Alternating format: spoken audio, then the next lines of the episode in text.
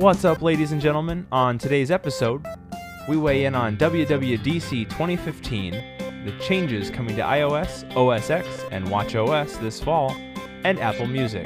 It's episode six of Magnificent. As always, I'm Ian Fuchs, and I'm joined by one of our lead panelists, MacTrast dot com senior editor Chris Houck. Hey, Chris, how's it going? Hey, Ian, doing good. How about you? I'm I'm doing well. Got a. Got the situation with my wife's iPhone kind of resolved. Yeah. Uh, and by that, I mean that the the iPhone six is still stolen, and she got a six Plus to replace it.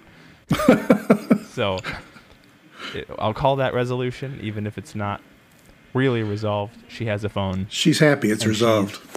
She's, she's very happy it's resolved. And even more so, she's now that she has the six Plus, she's asked for two things. One is an Apple Watch, because sometimes the six Plus just feels a little too big. And she's also asked that she never have to go back to a smaller phone, um, because now she's used to the six Plus. And I know for you, you use the six Plus, so right. you, I'm sure you can appreciate that. I still have my six, and I like that it fits in my pocket. The six Plus fits in most pockets. Um, De- depends on the pants. Yeah, yeah. I mean, I wear cargo shorts during the summer, so I'm good, but... Uh... according to the case and everything else, whether or not it fits properly. I, I won't pass my judgments on the fact that you wear cargo hey, shorts. Everything fits in them. I don't have to worry about it. I used to live in California and Arizona. That's what we wear there, all right?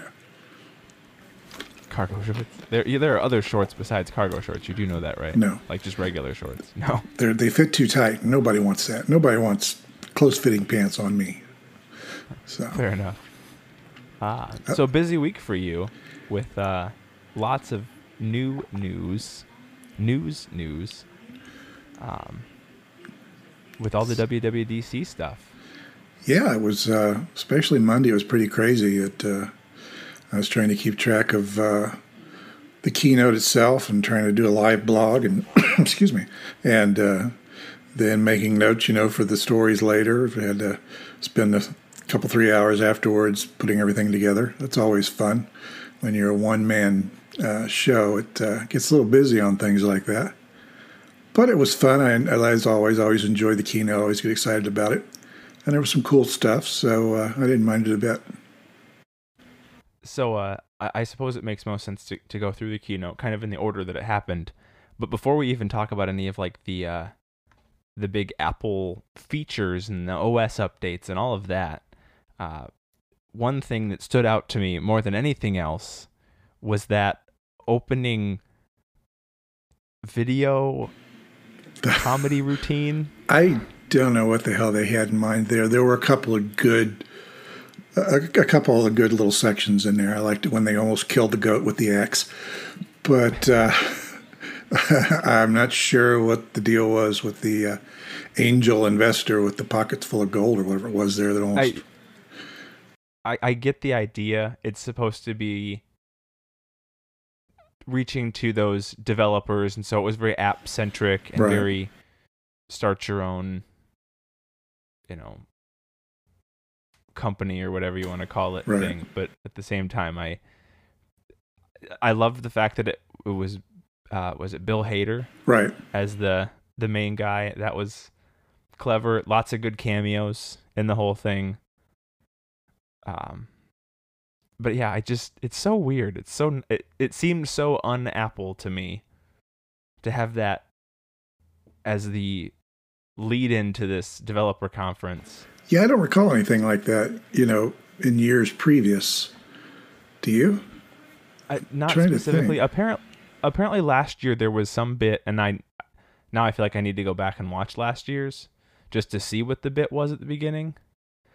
I know they've been trying to start all of the shows off with something different, mm-hmm. um, because I know there was a thing, I, maybe for the iPhone six event, that was crazy. It was like a, a white room with text, and as they shifted the camera's point of view around, the text would change, and it would say different things. And so there, I remember that being kind of cool and thinking, wow, that must have taken a lot of time. That's really impressive. But it certainly wasn't a comedy routine like this. Right.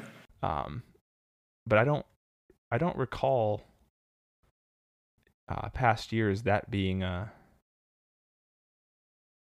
quite that level of a comedy routine and poking all the fun at it. But I, I do like that at the end, it does kind of point out that, and and maybe it's poking fun at Google or Samsung for some of their events.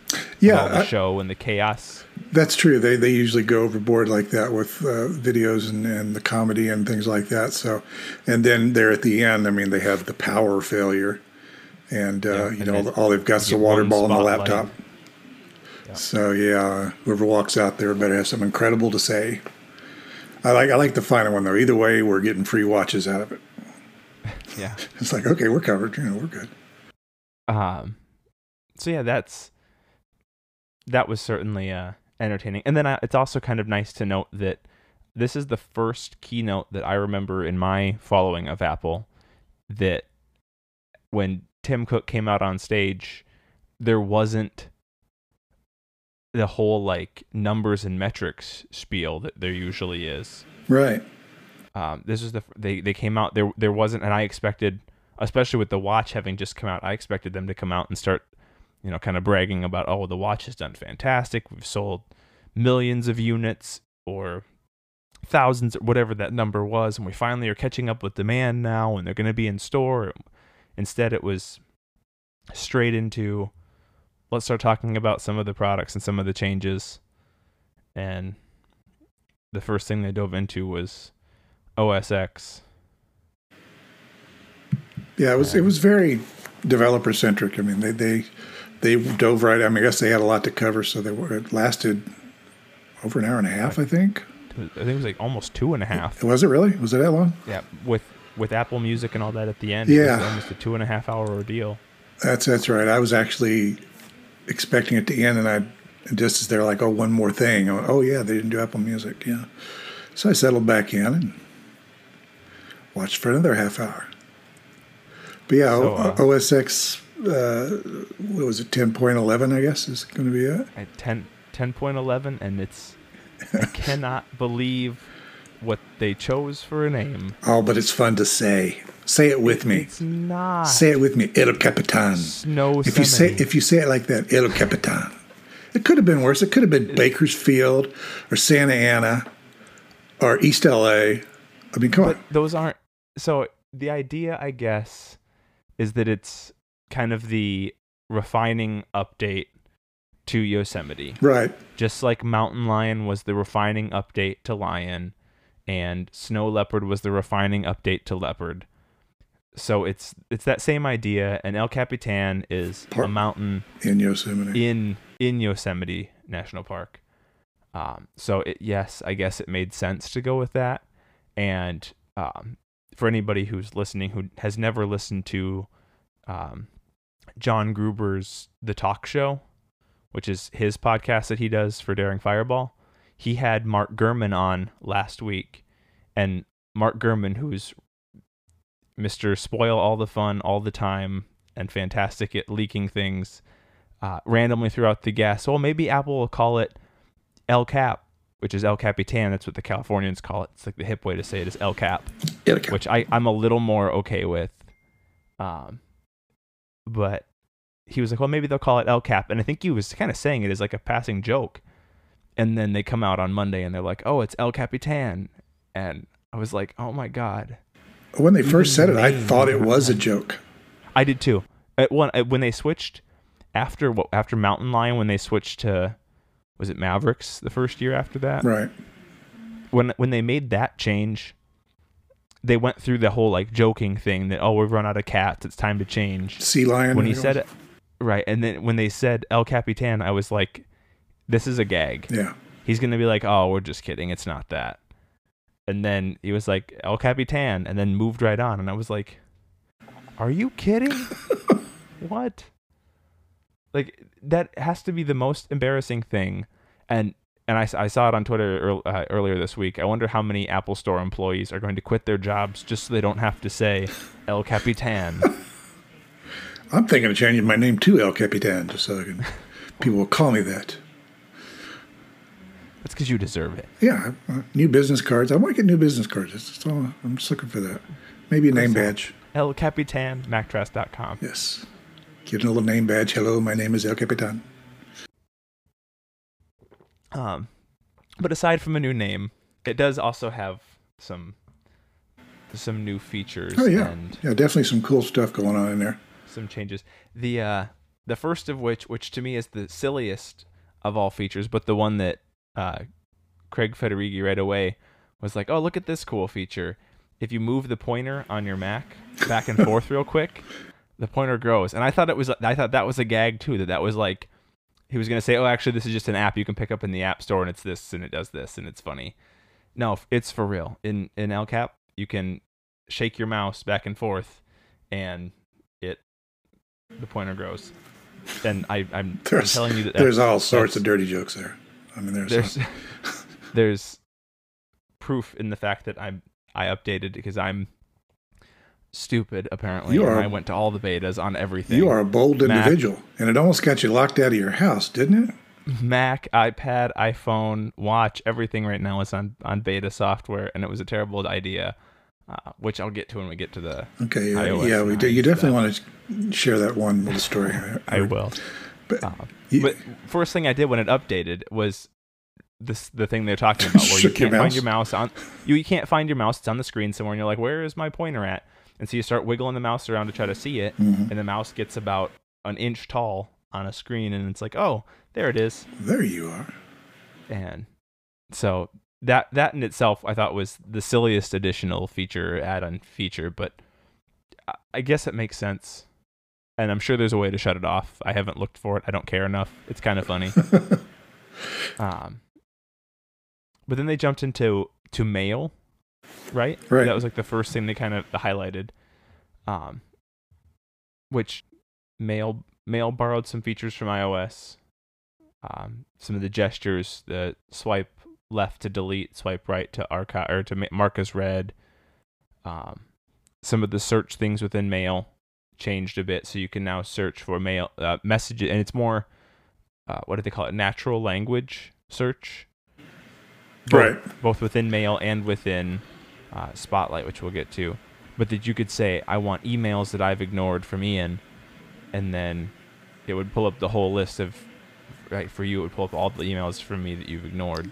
Every email every, since every email ever last three years, probably something like that. Um, no, wait, that's that's Glenn. I'm sorry, uh, but yeah, that, it, it's great. Uh, I really liked the natural language search in, in both, uh, you know, everywhere it's supported. That's a real nice feature. And obviously, that I, uh, that carries over from Mail to Spotlight, which I guess is the next thing that kind of. Saw a big update that it's more aware of things on your device, and it understands you better um, right. than, say, the computer did before. Um, so, like in theory, yeah, it offers search. offers more results and uh, more results for different topics. And, and it also, uh, um, my understanding was, it also does some more in-depth web searching, does it not? Right, yeah, it uh, offers uh, better results for things uh, web-based. I mean, it'll even return results for things like uh, transit, and uh, finds web videos better now. At least these are the notes I have. Um, so yeah, it's just an overall better search experience, or looked at looked that way in the in the uh, in the stream. So.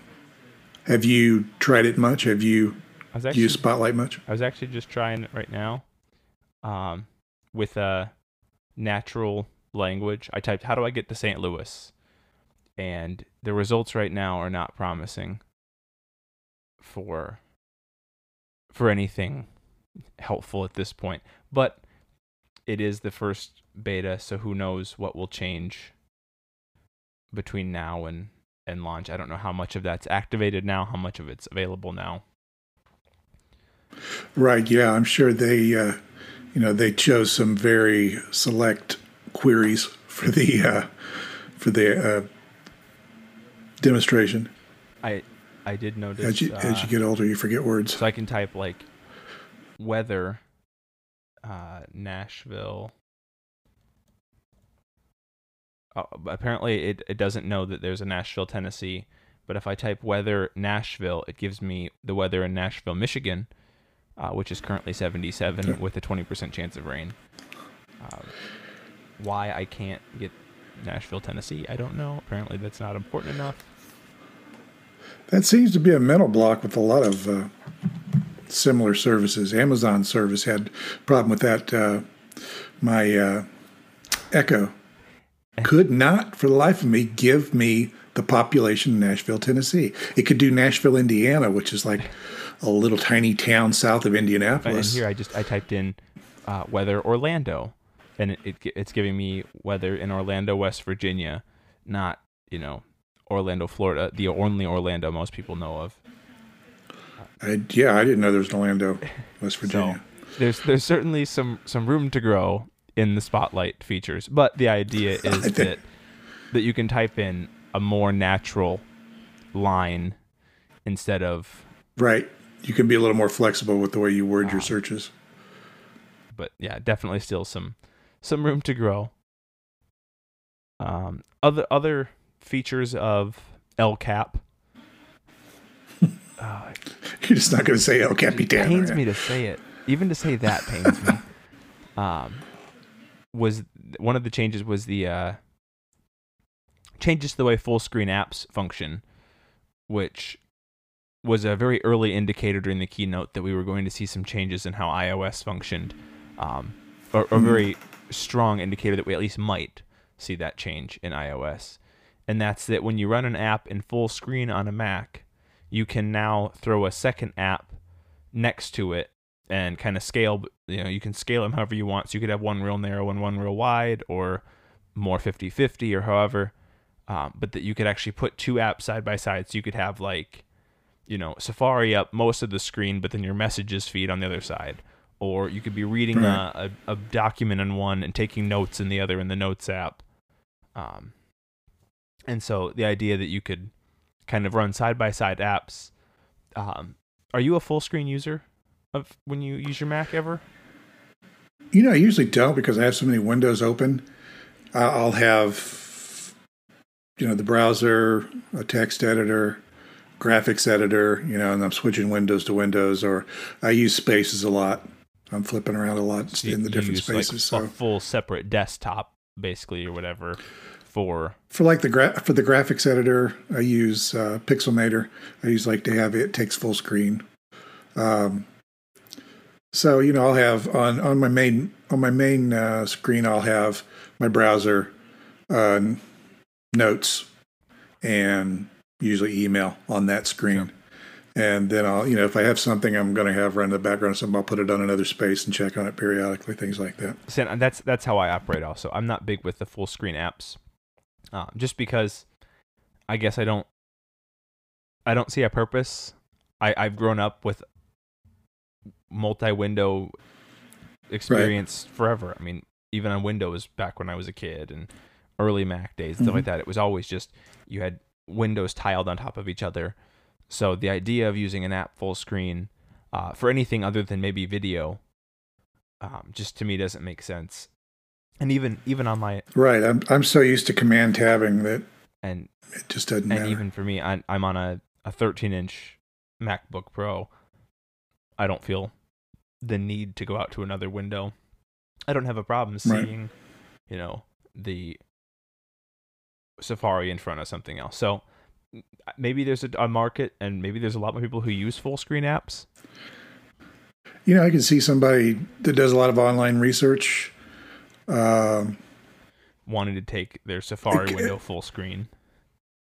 Right. You know, and, and especially now, you know, they'll be able to do side by side.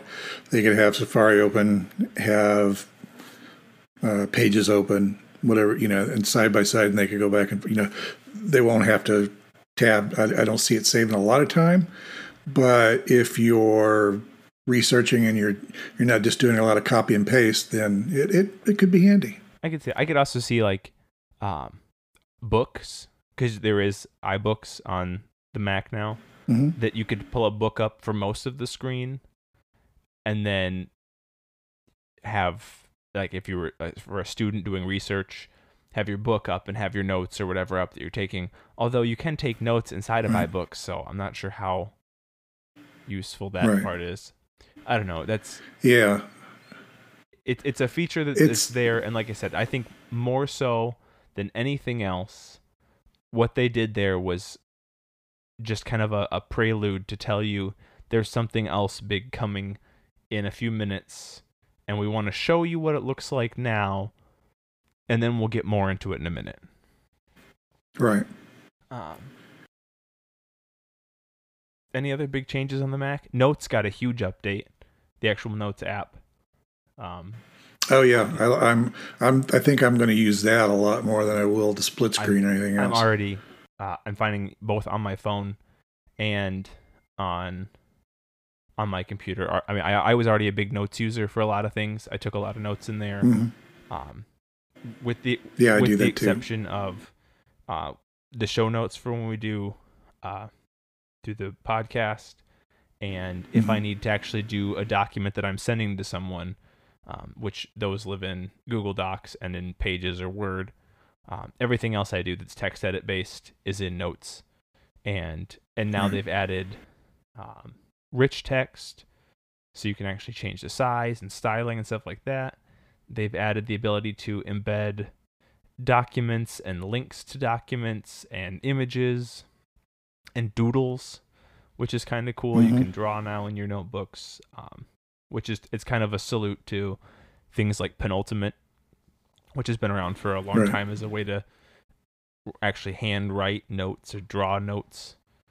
Um, so that's certainly... Yeah, it's it sounds as if it's going to be really useful. Like I said, I think that's probably what I'm going to wind up using most in uh, E C. E C. Yeah, so yeah, that's, see if you like that one. E C instead of the other. I'm okay with El Cap. I, the the O S whose name must not be spoken. That's maybe that's it. And and if if Glenn were here to join us, I know he has yet a whole nother theory on the name. But we'll I'm I'm sure he does. We will reserve that for when he's he's able to come back and he can tell us what, what he I'm, thinks it means. I, I'm sure he'll be more than happy to fill us in on that. Uh, but yeah, I think that was really kind of that was all the big stuff that came about with with El Cap. And yeah. From there, they, they segued into iOS, which I think right now is probably their widest spread net, and also probably their most delicate area as far as the changes they make and what they can do. Um, mm-hmm. And a, a big thing that, that Apple pointed out just before the keynote was after Google's I O conference, uh, Tim Cook was at Uh, some event, and he basically said, you know, unlike the other guys, we value your security. We think it's important. We're going to do what we can to take care of you and not, um, you know, not sell your information to other people. Not, we don't want your information. And, and that was, that point was reinforced several times through the keynote. We don't want your information. Right. Don't like, we don't care. We don't want to know about it. Um, but one of the big changes was the, uh, Siri upgrades, for lack of a better way to put it, uh, this proactive assistant uh, functionality, which now lives back on the left of your first home screen, back where the old search used to be. Um, so they got mm-hmm. rid of that for what, uh, two O S updates, and then brought it back, or one? Yeah, yeah, I think they brought that in in seven. I, I, yeah, okay. uh, or got got rid of that in seven, where you. Pulled down to get to yep. the search, and, and so now it, it's back, um, and it's for me so far. And I've, I mean, this has only been in a week's worth of usage. I, I'm not seeing a lot of the proactiveness of it, where it's it's supposed uh-huh. to in, intelligently say, "Here's some apps that you might be needing right now." Whether it's right. you always look at the maps in the morning, or maybe you always open the Starbucks app first thing in the morning when you go get your coffee. And the idea that it would like prompt you with these things, either mm-hmm. my patterns have been so messed up for the last week, which is mostly true. I've, I had kind of an off week, um, or it's not there yet. The one thing that it has done well so far is that it also suggests some nearby locations, and those nearby locations change throughout the day. So mm-hmm. initially, when I would check it in the morning, it's like bakery, coffee, restaurant, gas station. Now it's gas station, restaurant, bar. So it, it's it's looking at the time of day and saying, well, you probably aren't looking for a bakery or coffee um, now that it's evening. it's it's lunchtime. You're looking for a but, bar. But you might be looking for a bar now. So here's the... Uh, You've had a rough day. You're looking for a bar. Um, That's what I want. I wanted to be able to keep track of how rough a day I had just from my queries and say, yeah, you need a drink, buddy. I'm going to automatically route you over to the bar. But that, that part of it is kind of cool. Like I said, the app suggestions, I don't think it's there yet, which I'm surprised because last week I listened every morning at about the same time. I would open the podcast app and I would listen to a podcast as I drove downtown. I was surprised that by Friday morning when I grabbed my phone that it wasn't like, hey, do you want to listen to a podcast right now? It's that time. But it hmm. didn't do that. So it, it, it hasn't figured it out yet. Um, and then the... Uh, suggested or most recent contacts that used to live in your multitask switcher now live over mm-hmm. there. So I have my wife, I have you and Glenn, and I have my friend Rob that all show up there. So my, my top four most recent people that I've contacted are now there instead of right. in the switcher. I, I noticed that. I, I did load I O S nine on my iPad, and I noticed that. And the iPad I haven't also... Got Go some ahead. Other huge changes. Yes, I did. Do you want to go over some of those? Well, we've got the good old split view feature, just like uh, we were discussing on O S X. Um, it, of course, allows you to do the two apps side by side. Um, now, the the uh, I'm trying to remember the there's one uh, which. Uh, The side by side and uh, be able to slide back and forth. There's there's there's side by side, and there's the slide over. Yeah, the slide over is iPad Air two only, correct? I think it's the other way around. I believe the split view where you run two apps literally side by side, where both of them are fully there, is the Air two. But you can always pull an app in on the side on right, almost okay. almost right. any what is it iPad. Uh, Three, four, Air, Mini two, and Mini three. I think yeah, that that most, right. most of the iPads, pretty much any iPad that supports I O S nine, will be able to use the, the slide in or slide over. Right. And that actually has been a, a I've, I've played with that a little bit. Right now, it only works with Apple apps. So, you know, I've played with it where I'm in Safari and I'll bring in the Notes app or, or Calendar, and it, it lives in a little, probably what, quarter of the screen on the right-hand side. And it's, it's a nice little feature. I could see where I'd make use of that. The one kind of cool thing um, about about the slide over is while the apps that slide in can only be Apple apps, the app in the background that you're sliding over the top of right now can actually mm-hmm. be any app. Because it's basically just freeze framing it. And what I've found that's super convenient about it is a lot of times I like to, especially like if I'm tweeting something, I might mm-hmm. grab the text, or I might write my text, and then I might go out and grab a link from somewhere, and then I might grab an image from somewhere else. You know, if I'm grabbing an image from mm-hmm. Google somewhere and I want to tweet it, you know, a good meme or something, I can go out and I can compose the tweet on the side without losing my clipboard, basically, because I can paste it kind of in the intermediary space in the slide over thing. So I think that's very cool. Um, but the actual side-by-side apps is is huge for productivity on the iPad. Um, yeah, I can see that being a, a real bonus. And I, I think it's it's really kind of assigned to Apple's um, that whole mentality that the iPad really could be a computer replacement. And I know Samsung's done it with phones, and uh, Microsoft has it on the Surface, and it's been there forever. And why is it rem- this revolutionary field or uh, revolutionary feature with with iPad? Well, it's really not revolutionary necessarily, but it certainly makes the case for the iPad as a computer replacement, and it also holds a nice uh, flag up to say, hey, there might actually be now a larger iPad in the works. Right, that is a good indicator. That could, that is really, I think it's telling us something that uh, could be on the way like that. It makes it look a little more uh, logical, a little more believable. Um, and then there one other feature that I actually left out of our notes here um, is the picture-in-picture, which is that feature that you've always had on your T V for the last fifteen years or whatever. But now you can take a video in any of the supported apps, which right now Safari is the only video player, um, but you can play almost any video in Safari, right? Right, yeah. You can take the video, and basically when you would go to normally full screen mode, you can actually pop it out into picture-in-picture mode, and you can hover it somewhere over what you're working on. So you mm-hmm. can... Yeah, I've, I've played with that. It's uh, it works really well, especially considering, you know, it's the first version of the beta.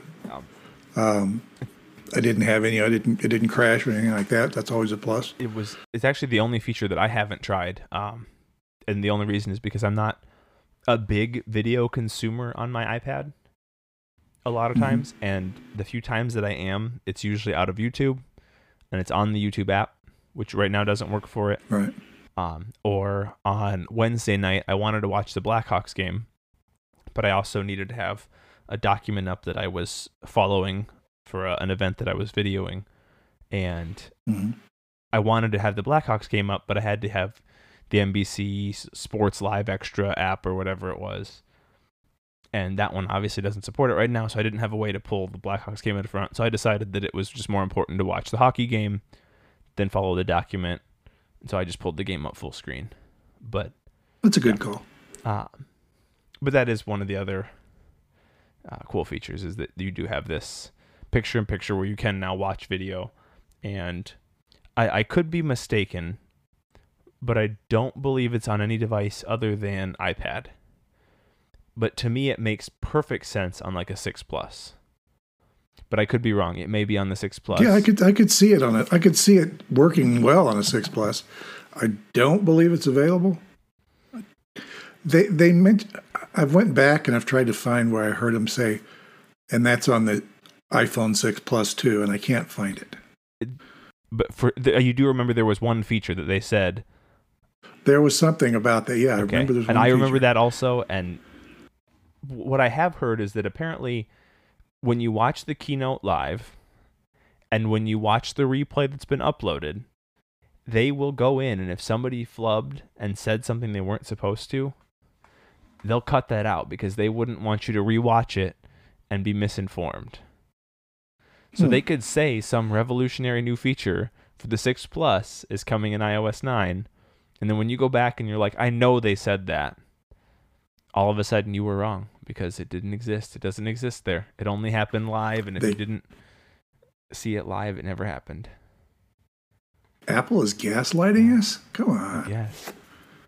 Um, a feature that did come to the six and six Plus and iPads is the um, trackpad, basically, on on the Mac keyboard, that if you put two fingers down on the keyboard when you're typing, you can actually drag it around like a like a mouse on a trackpad, and it makes it really easy to go back to a certain part of text. Or if you hold for two with two fingers, once your cursor is in the right place, and then drag, you can actually highlight text. Right, I've actually tried that on my iPad, and it's really, really nice. I think it's going to be another one that's going to be a popular and more, a very useful feature. Absolutely. Um, it's a hell of a lot better than putting your finger down and waiting for that magnification to come up and then trying to get your pointer where, or you get the uh, cursor where you want it. I never have like well, that. Well, I've always had issues, especially if the text is near the top of the screen. And you get that little magnifier mm-hmm. that pops up, but it decides, oh, I'm going to pop up outside of the frame of the screen. And you're like, well, this is fantastic. This doesn't help me at all. I can't see what yeah. you're highlighting. Like, so it's it's a nice improvement on that, too. Yeah, definitely, definitely. Um, yeah, it, it's it's cool. And like I said, that's that's on the iPads and on iPhones, uh, which I didn't I did not realize that was on the phone, and then. Uh, when I went back, I, I was tinkering with something, and I was like, I'm going to try that, and realized it worked on the phone. And I was like, wow, this is going to be huge. Because how I, I, it happens to me all the time. I'm typing something. I, I'm like, I need to remember this for later. Start typing it on my mm-hmm. phone, and then I realize, oh, I, I totally repeated myself, or this isn't in the right place, and I have to go back and edit it. and I'm always trying to like scroll back through or highlight a huge chunk of text, and it's never right. This kind of takes care of it. Right. Any other big iOS changes? I mean, of course, they added the News app, replaces Newsstand. Do you have that on your iPad? Did it show up for you? I did not see okay. it.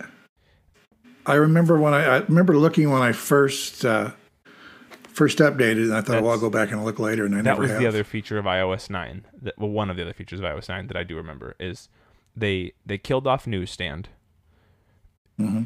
as as a dedicated home screen replacement, basically, because that was what Newsstand was. It was never an actual app. It was just like it was a right. layer of your home screen that you could like flip to. They've now gotten rid of that. So now your magazines can just live in a folder with all your other news things, and Newsstand doesn't exist. So they did get rid of that. But then they were introducing News, which was, from my understanding, kind of just a Apple curated R S S feed that you could then also add your own R S S feeds to. Um, but as of beta one, I don't see it. Right. I've uh, I went to, uh, there was a link I, you may have sent to me or, or somebody that you could actually, you know, add your R S S feed to to News. And uh, it was pretty much coming soon. I mean, you could go ahead and add it, and then they, they would notify you when everything was ready. Right. That's kind of what I got out of it. So uh, I'm sure we'll find out more about that before the release. Yep. And then... We don't, we don't want to forget the battery optimizations. Oh, yeah. The... The epic improvements to battery life. If if you're if you're debating yeah, okay. trying the beta out, and you value uh, having a phone that lasts, I don't know, eight hours, ten hours, I'd skip this beta. At least wait till beta two, maybe three or four. So you're saying the beta does the exact opposite they, of what it's supposed they, to. They part part of what they did was they kind of leaned out some of the the bulk of the system. Which in, in the update in itself, it was pretty apparent. The uh, O S full update was just over a gig as opposed to like four. I actually gained some space after the update on my they, iPad. Like I said, they, they've leaned out some of the apps, and they which is supposed to encourage better battery life. Um, and Yeah, they were talking up, up to an hour of extra battery life, and then they have the yep. low power mode, and, and which should add three hours. For me, I'm I'm charging... midday every day. So, and that's on my phone. On my iPad, I, I've no. Have you noticed your battery life on your iPad is horrible too? You know my. Or are you constantly plugged in? My iPad, I probably ninety percent of the time I use it is reading in bed. Um, so it's just plugged in there anyway. Well, I usually charge about once a week. One charger usually you, run. You might want to check it. If you're going to read tonight, you might want to check. Yeah, it. Yeah, I'm going to do that after I get out here. I, I do have a charger in the in the bedroom, so. Uh, I noticed the uh, the first day after I installed it. Actually, the, the night I installed, I installed it, and then unplugged it so I could install it on my phone. And in the morning, I grabbed my iPad and went to put it in my bag, and it was dead. Really? And I hadn't used it overnight, but in that eight. nine hours, whatever it was. Who am I kidding? It was like five hours. I don't sleep eight hours a night. Um, in those like five or six hours, it had gone from seventy-eight percent or whatever it was when I got done tinkering to dead. Wow. Um, and so battery optimization is certainly something they're promising, uh, but I've yet to see it. I haven't experienced yeah. that problem. I, I mean, Monday I was at a full charge when I installed iOS nine, and I've used it every night since. And I thinking yesterday it was like a forty percent, around there. So I don't know if, I, you know, I may have different apps. There may be some app on yours that's not behaving with nine, but I, I'm sure they do need to optimize. Anything in beta one is got a lot of junk in there. And it could be a generational thing too. If if the Air two runs differently than the Air that's one. Always possible. Uh, there could be something in there. And I, I know I, I just, from checking on Twitter, there are other people who have installed the beta who have said, wow, battery life is terrible on this. You know, mm. I, five hours and I'm losing seventy, eighty percent battery. Uh, and that's that's the kind of battery life I'm seeing right now. So if all comes true for what they promised, you could definitely expect an extra hour uh, or more out of a device. I, I assume like the six Plus may see more than an hour because it's got a bigger battery. Right. Um, and then, like you said, the low power mode, which at twenty percent, it does prompt you. Instead of just saying, hey, you're at twenty percent, your battery's low, it actually says, hey, you're at twenty percent. Do you want to turn on low power mode and make your, like, kind of stretch that last twenty percent a little bit, mm-hmm. or just continue using your iPad like you are? And it shuts off some, like, your push notifications, some of the background app stuff. You know, it's it's trying to do its best to optimize data usage and things like that to to stretch it out. Now, for some people, some of those services may already be shut off, and so they may not see nearly the increase in battery life. But it's it has nice promise, at least. Yeah. Yeah, I can't wait to see, you know, beta three, yeah, beta four, somewhere around there. That's usually when I install it on my phone. Once things have cleared up a little bit. Yeah, I try to avoid doing it on my phone too early because, you know, we have to do reviews and uh, accessories and things like that. So I try to keep it fairly close to, you know, the, the latest and, public release. And for me, I, I went all, like I said, I went all in. And I actually kind of caught myself up a little bit. Uh, what a, a little over a year ago, I reviewed the Kevo, which is this Bluetooth door lock that you use your phone as the key, basically. So if my phone's in my pocket, I can just tap the the deadbolt, and it checks with my phone. My phone says, "Yep, you're good," and it unlocks the door um, using uh, Bluetooth L E and some other fancy features, and it'll take care of, you know, kind of acting as the key. Now, it does have a physical key, so if I do lock myself out or whatever, or don't have my phone, I can physically unlock it with a key. But I'm for the last year, I've been almost exclusively using that as my way to uh, unlock the front door. So on Monday night, I updated my phone to i O S nine. I left Tuesday morning, got home Tuesday uh, late afternoon, went to the front door like usual and went to unlock it, and it didn't unlock. I thought, well, that's strange. Pulled my phone out and opened the Kevo app, because sometimes I have to. Tapped the deadbolt, and the app crashed. So there's some Bluetooth-related bug in there that's not allowing the app to function. The added layer of that is that I locked myself out by updating to the beta. So the beta one of i O S nine locked me out of my house. And and of course, the first thing I did, instead of, you know, trying to figure out how to get in the house, was I text you and Glenn and said, "Hey, how funny is this? I'm standing here on the front step, screaming like a maniac, and I can't get in my house because my phone's locked me out." It was it was that whole, like, wow, the future really can kick your ass sometimes. The future is here, and it's look, and it wants to kill you. I guess it was just. It was one of those, like, weird, embarrassing moments, and then I had to dig in my bag and find my actual key, and and went inside. Oh, and at least I didn't call the police and, like, oh, hey, can God. you help me in? I, it was I felt like an animal using an actual key to open my house. It was, it was terrible. So the future the future isn't flawless. We'll put it that way. No. Um, and this that's exactly why if if you're thinking about beta, uh, maybe hold off. And and some of it is also the apps. You know, some apps may not work at all on i O S nine if they didn't update to some of the new programming stuff. And obviously Swift is part of that. Right. Um, and not that it's mandatory, but Swift did also get a nice present, I guess, at W W D C. Um, they announced that Swift is going to be open source, which is very cool. Um, yeah, that's really great. That's great. It'll be uh, available on Linux. Um, yep. When it goes open source later this year. Yep. And it it's nice too, because then it, it means that other people can add improvements and add layers to it and kind of build upon it.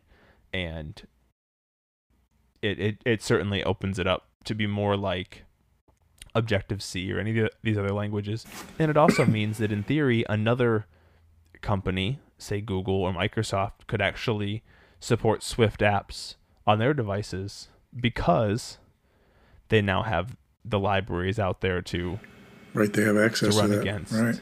So it, it it certainly opens the door to some more universal applications across platforms. Yeah, I think it could be exciting. I'm, I'm looking forward to seeing what the open source community does with it. I think it's going to be uh, an interesting thing to watch.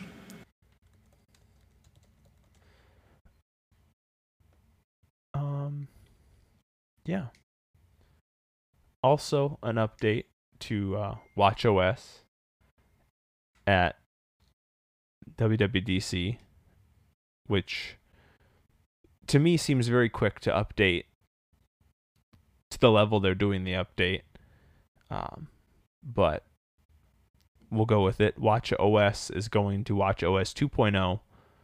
Um, so one version one of WatchOS lasted about sixty days before they announced version two, and it'll last about five months before it's obsoleted, basically. Right. Um, but with it comes native apps, so the apps can actually be installed on the watch and run on the watch and not depend on the phone, which is huge. Um, and then my favorite feature of WatchOS two, and actually, as stupid as it is, the reason that I was like, I'm going to update to WatchOS two on my watch, um, is the dock alarm clock mode.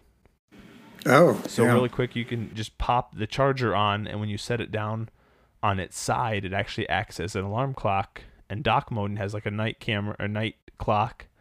Any type of movement that it senses will lock, light up the clock, so you can kind of reach over and just even bump the nightstand or anything like that, and it's enough movement.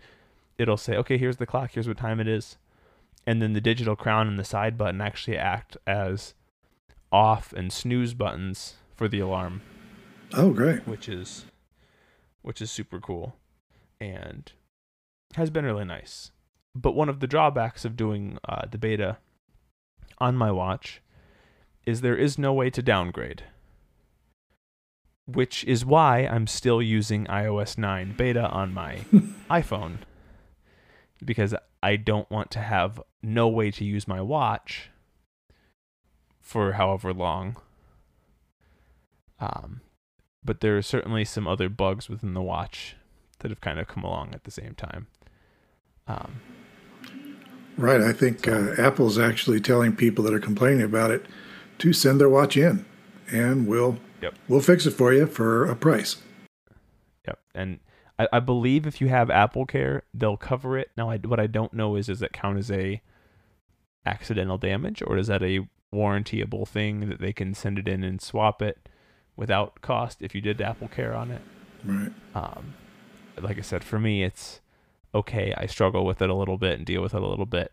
Battery life on beta on the watch is surprisingly not much different than it was before. That was going to be my next question. It's it's it's a little bit different. I I, I was ranging about fifty to sixty percent a day to have the watch running.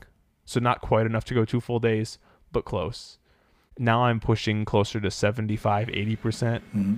battery per day, but it's still not running it down to completely dead, which is um, which is nice. At least I'm not having to charge my watch twice a day or midday or whatever.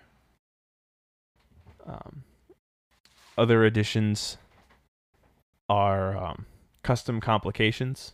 So the uh, like the clock and the calendar and stuff like that that show up on the watch face.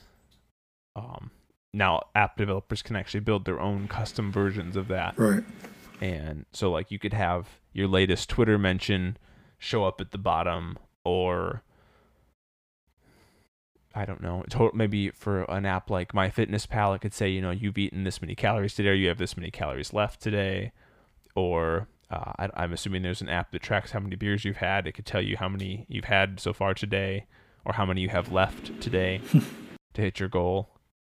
Um, whatever whatever that is, the developers can now add co- complications right to the watch face, well, that, which is cool. That certainly sounds useful, and I, I hope a developer has listened to what you just said about the beers, because that's so hard to keep track, especially after you've had seven or eight and you're on your way to twelve. A little tougher to count, keep track. So, um, the other the other cool thing with with the watch O S that I, and I sent you guys pictures of this, uh, is the custom watch faces, uh, which is actually something they demoed back in the fall when they previewed the watch, mm-hmm. but then didn't ship with the original watch. Right. um, in April, and that so you can take a picture in your photo library and use it as a watch face. Um, so I sent you guys a pair of of watch faces, one with the MacTrast logo, and another mm-hmm. one that was the uh, the Batman logo, because I knew you'd appreciate that. Um, yeah, it was very unfortunately, cool. Unfortunately, there's no complications on the custom watch face, which seems weird to me. Hmm. And so you can't.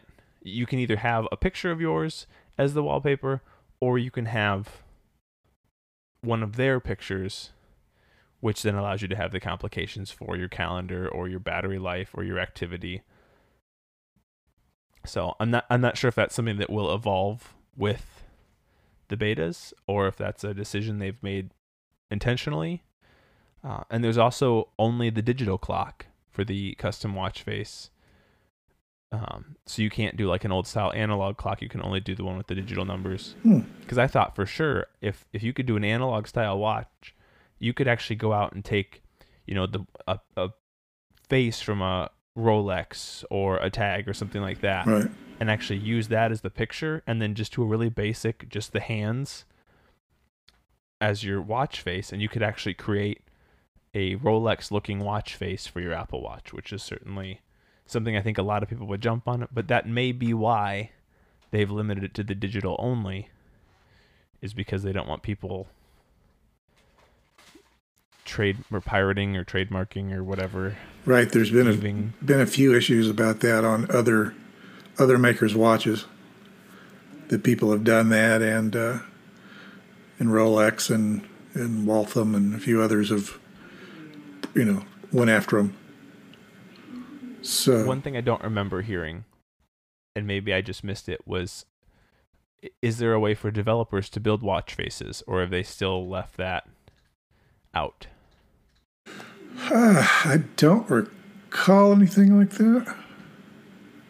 Because I, I still see that as being the a door for Apple to open, where they could say, okay, other companies can make custom watch faces, and somebody like Rolex says, okay, we're going to make a watch face for the for the Apple Watch, and we're going to charge one hundred dollars for it.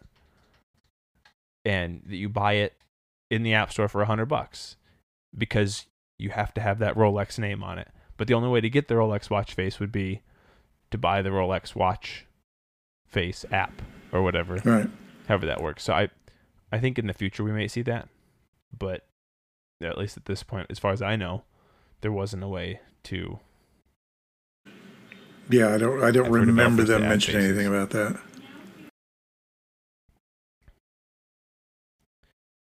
Um. So the, the last, the last thing, uh, from W W D C, that was, I guess, worth talking about, um, was that Tim Cook came out and did the very old school Steve Jobs thing. He said one more thing, and there's some debate that I've seen online about whether or not his one more thing was worthy of a one more thing. Um, but that's Apple Music, and that some people think that maybe this wasn't the right place to launch it. Other people think this is the perfect time to launch it or announce it. Um, but it was certainly a interesting announcement for the Apple Music service. Yeah, this is true. Um, Apple Music, to me, it doesn't mean a lot to me. I've, I just don't listen to that much music anymore. I'm more of a podcast or a talk radio type guy. Um, but for people like my wife, who continually has it going while she's working, uh, likes to play it while she's painting, uh, she uses iTunes Radio more than I ever have. Uh, just in the in the few months she's had it, uh, it, it doesn't mean that much. I, it just the live radio station, the Beats One live radio station. I'll probably listen to that just to see what it's like, just to, to get the the gist of it. Um, sure. I, and that's so. Th- there's there's basically three parts to, to Apple Music. Right, right. Right. This this whole new service. It's it's radio, which is Beats One. Mm-hmm. Which is a twenty-four seven live radio station, um, with D Js in what London, New York, and L A. Yeah, I think. Um, and the idea that they're not looking at here's your top forty, here's the what the charts say to play. They're just playing cool new music that you may not have ever heard and trying to introduce you to some of the bands that are in that tens of millions of artists. Right. It's it's cool that it's going to go around the world to everybody. I mean, everybody the glo- around the globe is going to be listening to the same thing at the same time.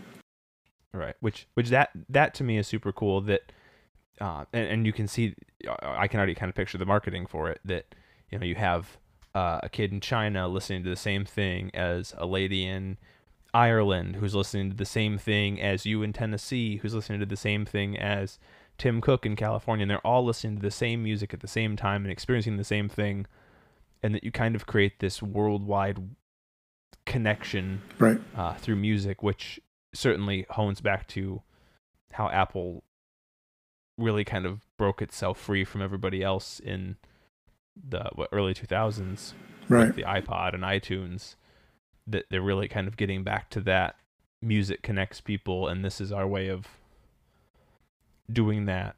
Although it seems so strange in twenty fifteen that the way they're doing it is with a radio station, which is a thing, you know, that everybody thought was dead in two thousand when the iPod came out.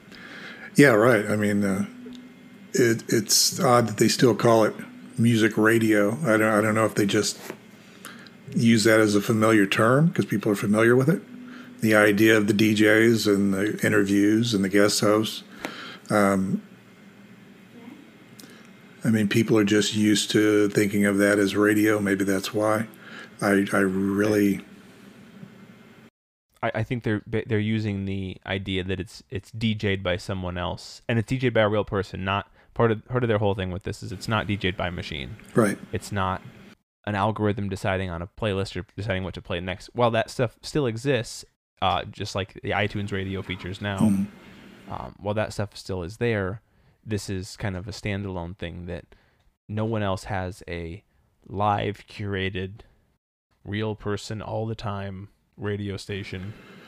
It, like it's to me, it's kind of a callback to uh, the fifties and the sixties when when radio was king.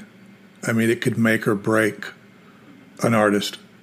If they, if a certain sure. disc jockey decided to play their tunes, they could.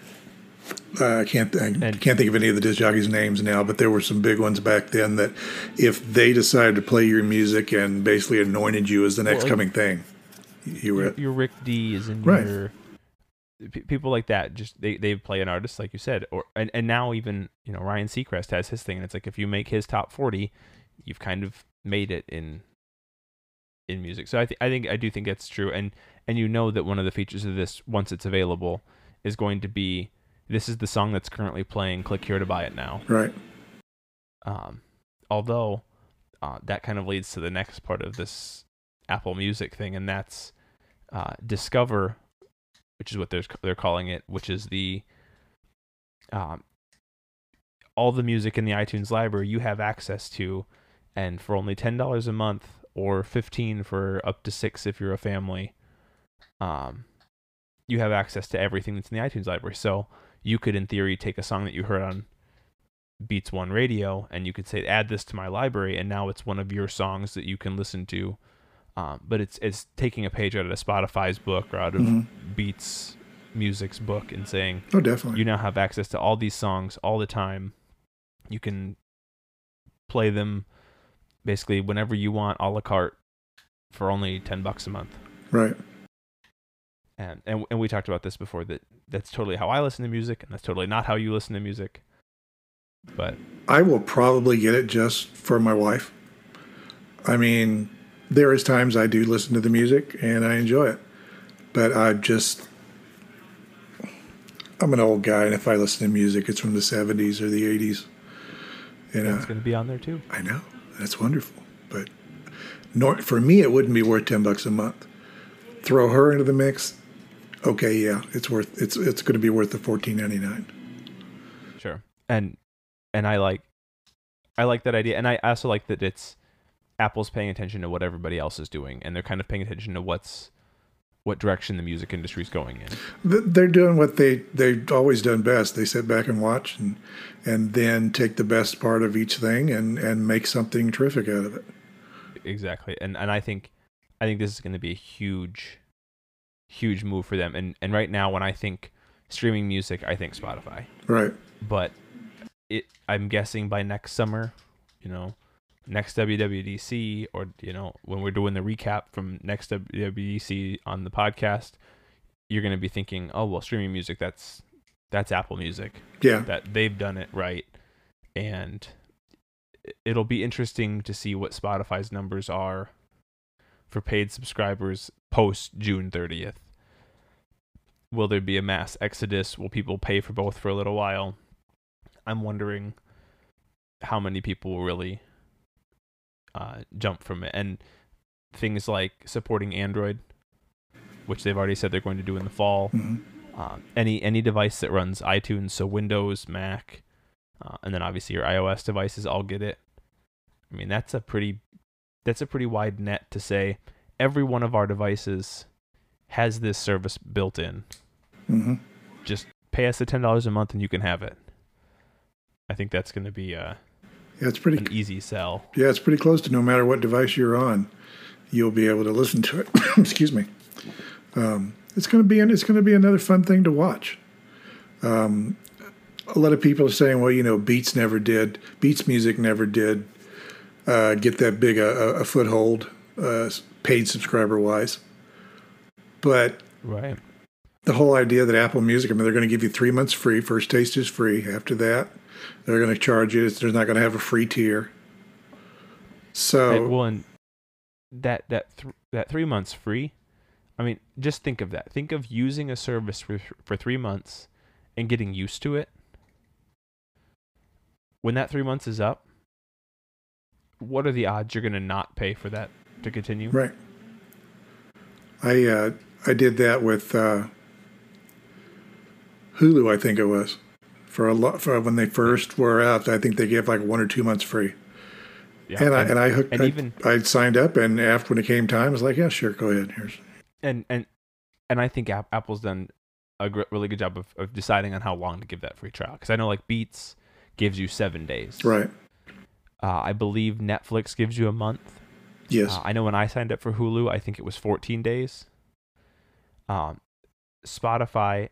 Uh, I don't know if you get a free trial of the premium version, but I know their big promo is usually ninety-nine cents for three months, um, which for a buck to try it out, mm-hmm. I'm I'm guessing most, it just, just like with, with Apple Music and how I see it going is you pay that buck and you get used to how it works and you're like, well, I guess I'll just keep paying for it now. It's worth ten bucks now. And now that I'm invested, now that I have time in it and whatever, Um, for me, it's like iTunes Match.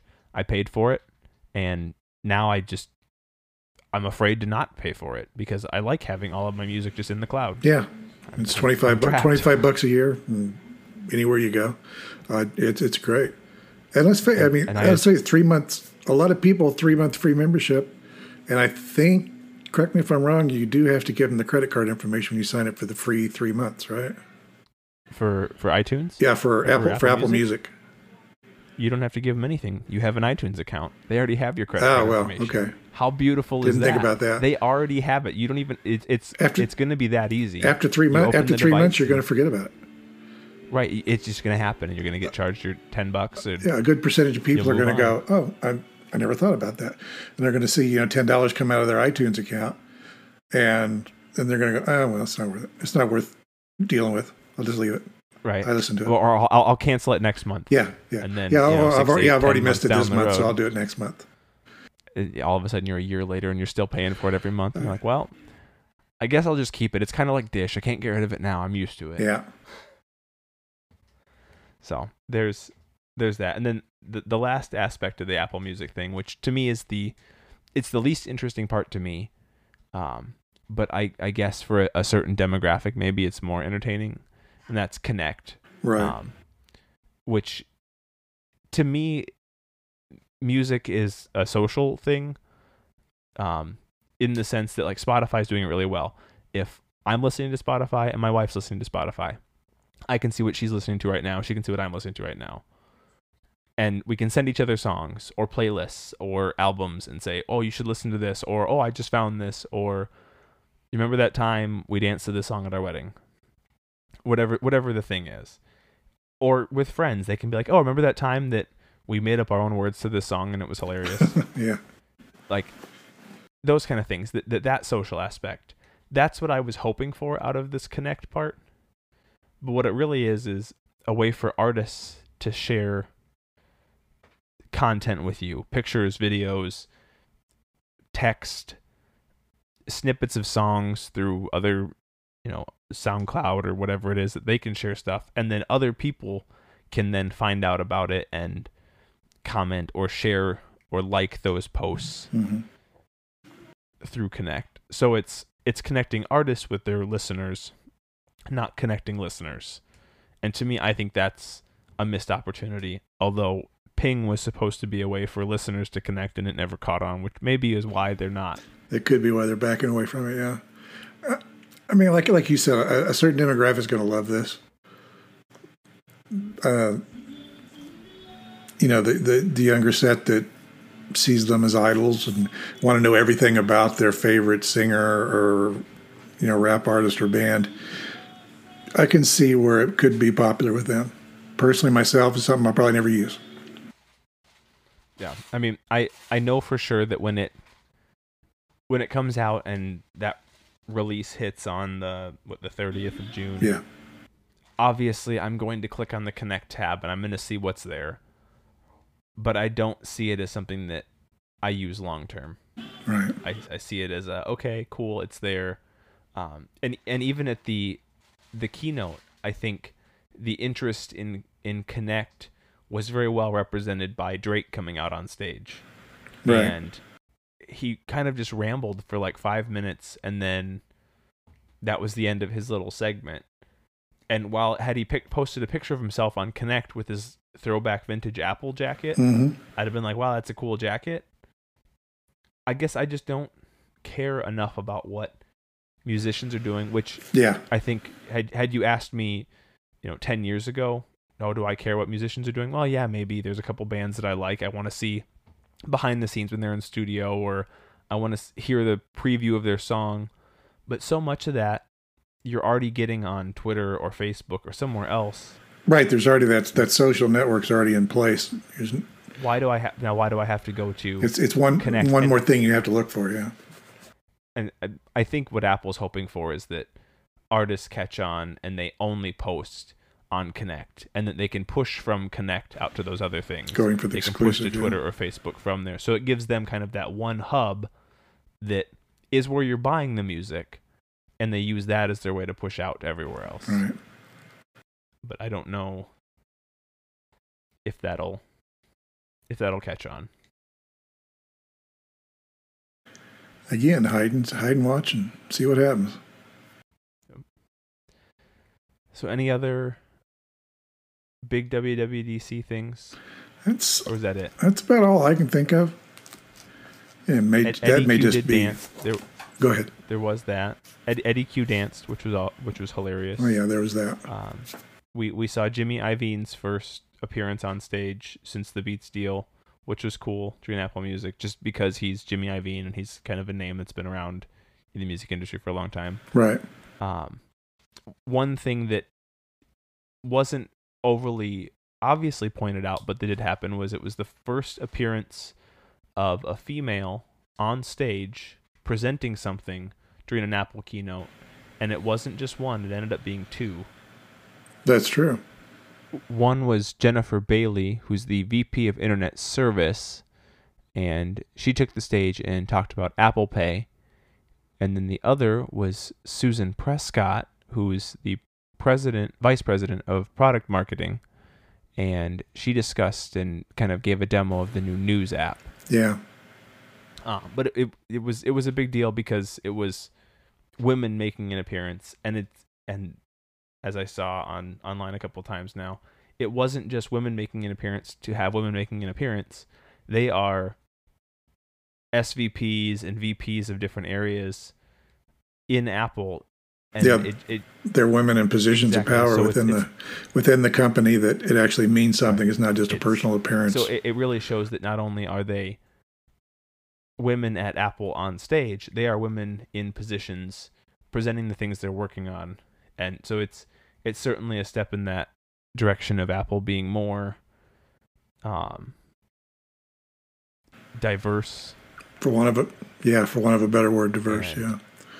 So I think that's certainly cool, and, and yeah, something definitely. that I think we're going to see more of uh, in future keynotes as as things come up and come along, is that we'll see. Yeah, especially as you know they are adding uh, more diverse candidates to their to their ranks. Yeah. Um, so I'm sure we're going to see more of that, and that's definitely a good thing. Absolutely. Yeah, I think that uh, I think that pretty much wraps up all the W W D C stuff. I think and, so. Uh, we've we've certainly spent enough time boring everyone. So, uh, my thanks once again to Chris for joining me, and thanks for having me. As always, always, always a good time. Always yep. enjoy it. And you you can find him on Twitter at C L Hauk. And you can also see all of his posts over on Mac Trast dot com. Uh, and you can find me on Twitter at Ian Fuchs. And thanks to our listeners for joining us for another episode. If you enjoyed the show, do leave us a rating or review on iTunes. And we will catch you on the next episode.